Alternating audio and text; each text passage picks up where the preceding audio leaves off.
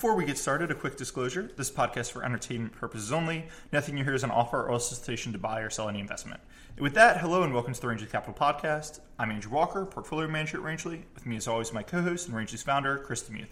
It is Tuesday, November 17th, and today we're going to talk about the epic short squeeze over at DryShips and then some strange language in the face of weak earnings at Lowe's. Uh, but Chris, before we go to that, I was just thinking, like, as I was putting this together, our last two podcasts was Warren Buffett buying airlines and Donald Trump becoming president.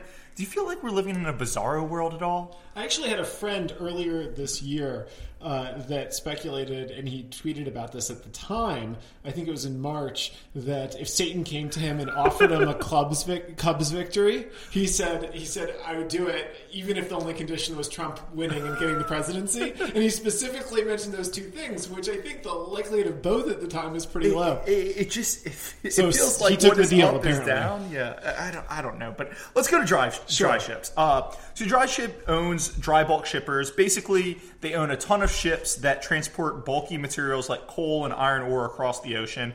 And this is, you know, this is one of the worst, most commoditized businesses you can be in. You own a ship that it's there, the costs are basically fixed, and you're kind of at the mercy of the market for whatever they'll pay to ship goods from one area to the other. Uh, the index of shipping rates has been crushed over the past few years as Chinese demand for iron ore and the demand for coal worldwide has declined, and that has. Did you want to say something? I was just going to say, it's an interesting business. The likelihood that any one of these equities is ultimately worth zero under those circumstances, so at the mercy of the commodities, is, is very high. It's way over 50 50. You know, I, I think you and I both read what, what was it, The Shipping Man, a couple years ago or something. Fun book, yes. Yeah, it was a great book, and what it was saying, and it- it's a fictional book based on real life stuff. But you know, you own these things, and you own a ship, and nine out of ten years you make nothing or negative money, and then in one year there's a squeeze where there are too few ships and there's too much supply, uh, there's too much demand, and you make tons of money. But uh, anyway, the index uh, has just been crushed, and it's resulted in an awful couple of years for uh, DryShips investors. Uh, through November 1st, shares had dropped from a split adjusted $260 to $4 at November 1st. So that's just your typical 98% decline. Uh, they were at $1,700 split adjusted just two years ago. But their shares have been on fire ever since Donald Trump got elected. Uh, Donald Trump's election sent the dry bulk index from $800 to $1,150, and that rally resulted in a massive rally in dry ship shares. They went from $4 at the start of the month to closing at $70 yesterday. DryShips took advantage of the massive surge and announced a huge stock offering this morning, which sent shares from $70 to $11, but still, if you had invested at the start of the month, you've got a very nice profit. So, Chris, why don't you start us off by talking about what's driving this huge demand and all the interesting things uh, here? Well before the election, I was fascinated by this index. I am obsessed with superlatives. I find that at uh, narrow ranges, fundamentals don't always make that big a difference. You know, the difference between 12 times and 13 times, you know, it's very noisy, but extremely expensive and extremely inexpensive things tend to make a difference.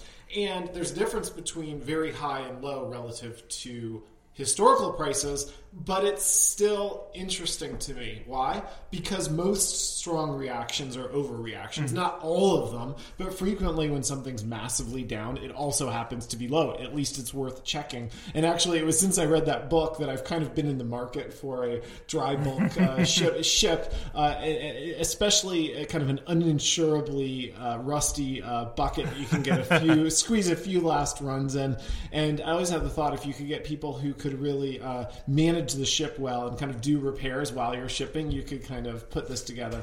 Uh, well, uh, and uh, but I couldn't find a single publicly traded security that looked like a bargain to me. Uh, even down 90 plus percent. A lot of them looked worthless. Uh, and then, boom, uh, this past week, Uh, and uh, my reaction to that is shorting is not just the inverse of long. It's not the same thing. Uh, one of the few merciful things, if you have a 1% position long and it gets cut in half, is you, you have a terrible, terrible investment, but now you only have a half a percent position. Yeah. Uh, kind of, uh, you're less exposed going forward, and if it goes down uh, again. Uh, but that is not the same mechanics as when you're short. So I, I think that's exactly right. So what happened here was a typical short squeeze, right? Like people saw this levered security, uh, and, and DryShips has has a lot of leverage, mm-hmm. and they were betting on it to go to zero. Yep. And the index goes from eight hundred dollars to let's call it eleven hundred dollars, and all of that will flow straight through to the bottom line because it costs the same sh- run a ship whether the index is at 200, 800, 1100 levered security, highly shorted, and there was a short squeeze for the ages that took this from four to 100. And as you're saying, if you're long a stock and it goes from, let's say, four to 2 mm-hmm. gets cut in half, you just lose 50%. Most you can lose is zero. If you're short a stock and it goes from, it can go from four to 12, and all of a sudden you've lost 200% of your money. And in this case, if it goes from four to 50, crazy things start happening as margin calls start getting hit. There's crazy short squeeze. Uh, and the company took advantage of it here, and good for them. Go ahead. Yeah, um, I actually had KBIO in a model portfolio. It was not real money for, for my wife. We were doing something teaching the kids about investing, and it was a short idea. And she actually started to get angry in the process of this because it was losing so much money when it was uh, getting squeezed. So this, these things can last a while and really, really rock. Well, well, let's talk. So I think there are two famous short squeezes. The most famous one of all time is Volkswagen Porsche, Yes. and then there's the KBIO one that you just described. But let, us describe it so our listeners know what we're talking about. Go This, ahead. this was a um, uh, Martin Shkreli uh, uh, vehicle, um, and he uh, and described it very much at the time. Uh, uh, pulled back the borrow from the stock. Yes. So this was a uh, company that had one drug. It was a research company, and the drug went bust, and they were burning R and D money like crazy, and it was clear they were going bankrupt. It was worthless. And a bunch of day traders, or maybe even investors, were shorting this thing like crazy because it was clear it was worthless, and they were shorting it to zero. Martin Shkreli came in and bought up 55, 75% of the float or something, mm-hmm. and he pulled his borrow. So all of a sudden, you know, if 50% of shares are short and he pulls his borrow so that there's only 20% of shares outstanding, you can't cover your short. And the stock ran up from two dollars per share on its way to zero, from two to about thirty in this massive short squeeze. He took advantage of it, raised a lot of capital to fund this company, get a lot of uh, money in, basically funding it with the short squeeze. But then he got accused of fraud and had to retire. I, I think the company is actually still publicly traded though, with using the money that he funded it with. But that was one of the short squeezes for the ages. Do, you, do you want to talk about the Volkswagen Well, one? Do you want to talk about I, takeaways? I would just say my, my, my takeaway from that, and similar with DryShips where they raised money. Now here, DryShips had not caused the situation, so I think it's even more pure ethically. But I would say that the purpose of the secondary market is for the primary market. So the whole purpose of having a stock market and a Yeah. bond market and prices ultimately is so companies can raise capital. And so if uh, you know you, why what is good about being undervalued, what is good about being overvalued? If you're undervalued, like uh, stocks are from time to time, you can buy back shares. If you're overvalued, you can issue equity, and you should fully take advantage of it. Yep, yep, hundred percent agree. And but you know, I, I think it really does. It, it does keep in mind like if you're shorting, you need small position sizes. You need to know what you're doing. And the other thing is like a lot of times you're shorting bankrupt securities, but or if you're shorting fraud, something crazy happens. That's actually frauds can run up a lot more than if you're just shorting a retailer because you think they're 10% overvalued or something. Because frauds aren't tied to fundamental economics. This is something on the verge of bankruptcy, not really tied to fundamental economics, kind of tied to changes in sentiment. To be honest with you. Yeah, if somebody's committing fraud, they're probably not lying that they're doing badly or even moderately. They're probably going to lie that they're doing extremely well. Uh, so yeah, no, that can be uh, that can be a problem. And then the other famous uh, short squeeze of all times was the Porsche Volkswagen situation, and that drew in many more professional, real investors. You know, professional funds really had big positions there. And if you can have uh, the right staying power, these often can be lucrative opportunities. Kind of once they're once they're exposed. You know, the issue is you kick yourself when you miss them. So I, I sent one around. I sent an email around last night. We were thinking about it. I was like, maybe we should be shorting this. But if you you can say maybe we should be shorting it when it runs from four to twelve, and then you go from twelve to hundred, and you're like, oh my god, I am bankrupt. Or you can say it at if you say it at seventy, there's no reason it can't go to seven hundred. You know, it's just so untied to the fundamentals, and the risk reward is, is so insane. Uh, but if if you've got strong hands and you keep it sm- size small, you can make some money. The, the other other uh, uh, Weasley way to take advantage of this is if you ever see any online uh, stock uh, contests, uh, contests for prizes. I mean, I've done Yeah. ones in the past for cars and so forth. Uh, they're very pro volatility, right? You know, if you can be the worst guy, you might have been the best. And uh, this is a good opportunity if they allow shorting and uh, often are not adjusted for the operations and mechanics. It's a good opportunity to throw in a lob in a short idea with very little downside. Um, and, and then, and then one other last, ahead. last little thing I would just throw out is it does in my mind, show some concerns I have about indexes themselves. Yeah. You know, this is a chance where you have somebody trading a basket of securities either in an ETF or an index fund or just a trading basket. Uh, to not be price sensitive within the group. And then, of course, if there is a market cap related basket, you're buying more and more as the market cap explodes. No, and you know, people have made this point with banks recently too, right? All banks have run up a lot on Donald Trump's election, and a lot of it, some of it's because of the regulation angle, and some of it is because a lot of people are forecasting an increase in interest rates, which is, at small levels is good for banks. But a lot of people are saying, look, there are some banks. In general, it's good for banks to have interest rate increases, but there are some banks who it's going to be bad, and they're running up because ETFs and indexes are just buying banks in general. La- last thing on short squeezes, I think a lot of people think Herbalife, where Carl Icahn owns approaching 30% of it and Bill Ackman has a massive position. I think a lot of people think the end game for Herbalife at some point is Carl Icahn buying a big stake, pulling his borrow, and trying to create a short squeeze in Herbalife. So I'll just throw it out there. If you have any last thoughts before we go to Lowe's. No, that Yeah. sounds like a distinct possibility. Okay, so turning to Lowe's, the home retailer, uh, they reported some weak earnings this morning. Shares were down three percent on the news. They're now down twelve percent year to date. Obviously, underperforming an S and P 500 that's done well, but maybe even more importantly, they've underperformed their key competitor, Home Depot, whose that, whose shares are down about three percent on the year. But included in this uh, earnings was a strange quote from the CEO that said. While we have made pro- this is a direct quote. While we have made progress in driving productivity in recent years, we are in the process of, process of evaluating meaningful incremental opportunities to drive shareholder value while continuing to meet customers' needs in an omni-channel environment. Uh, so, Chris, I just threw this on there, and we were talking about like.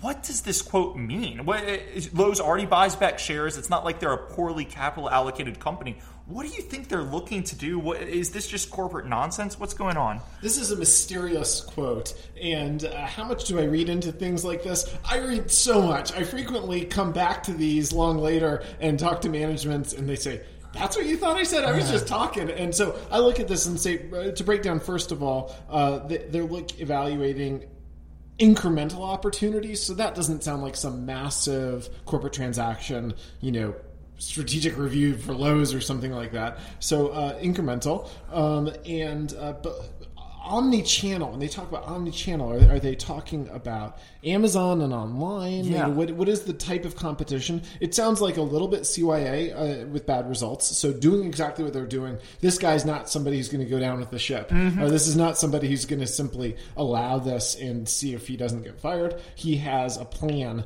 but he was very mysterious about how he raised it. Yeah, you know that it's funny because I think we're thinking very much along the same lines. My first thought is you say shareholder value, and your first thought is are they going to sell a division? Are they going to split up? And it's We're not experts in Lowe's, the company, but it doesn't seem like Lowe's has really split up potential. But um, your next thought is oh. They've underperformed so far this year. They're not doing as well as Home Depot. This could be an activist target, and this sort of language might be designed to kind of head off activist uh, activist uh, presence. But the omni-channel environment with meeting customers' needs in connection with shareholder value, I think you're right. I mean, do you think they're making an online push? Like, what is it? you know he's he's certainly looking at the uh, Walmart uh, Jet.com situation and saying like is there something like that but but when you talk about uh, driving shareholder value I usually from a shareholder perspective think about that in terms of unlocking the value returning capital to shareholders uh, in some form or revealing value where it's hidden that's a hard case to make with this company so sorry to have an interesting question and not a concrete answer uh, I think we'll keep working on this one Yeah, it's just it's funny because look, they, they talk about they've got a dividend policy. They already buy back a lot of shares. It's not like they don't have any leverage. So those are kind of the typical things you think about when you drive just small incremental changes in shareholder values. They've got none of it there. So we just kind of wanted to try to read the tea leaves. Uh, it, it's a shame we have to say there's there's no answer here or we don't have anything. It's but- it's not a good one for just a dividend. I mean, this first of all, that would be an overly mysterious way to say dividend increase, but also we could well be in a sustained uh, increasing interest rate environment. Just being a kind of large cap dividend payer, I think it's going to be less and less attractive Yeah. to investors as well. I, you know, and the more I think about it, the more I think you're spot on. Where uh, meet customers' needs in an omni-channel environment. You know, Lowe's and Home Depot, I don't think they've really figured online out yet. And to some extent, look, going and buying lumber and home decor, it's easier to go. It's easier to go buy it yourself and load it onto your into your car and deliver it yourself. But you could be right; they could be looking to buy a startup online kind of home decor delivery. I guess decor is nothing, but it's some form of online thing, and they might be prepping shareholders. Hey, we're about to go spend $500 million on something that only does 20 million in shares because we need the technology and we need to advance. So that might be it. I don't know if that's exactly the type of shareholder value you'd want, but that might be what they're prepping for you know, this kind of thing uh, normally gets a better reaction if you can have this highly certain and concrete prediction of the future. But it's been a rough month so far for highly concrete and specific uh, predictions of the future. So I'm going to be much bigger into I don't knows after this. Our chances of driving shareholder better value are better than Hillary Clinton's chances of winning the election. Let me tell you that. Uh, yeah, any last thoughts on short squeezes, Lowe's, mysterious tea leaf reading comments, anything? I have nothing to add. All right, perfect. So that's all the time we have for today. Just before we hit our disclosures, a quick reminder if you have any feedback for us, please feel free to email it to us at podcast at rangecapital.com. Disclosures, Chris, I don't think we have any disclosures here. None. Okay, perfect. Uh, we will have a great weekend and we'll talk to you guys next week.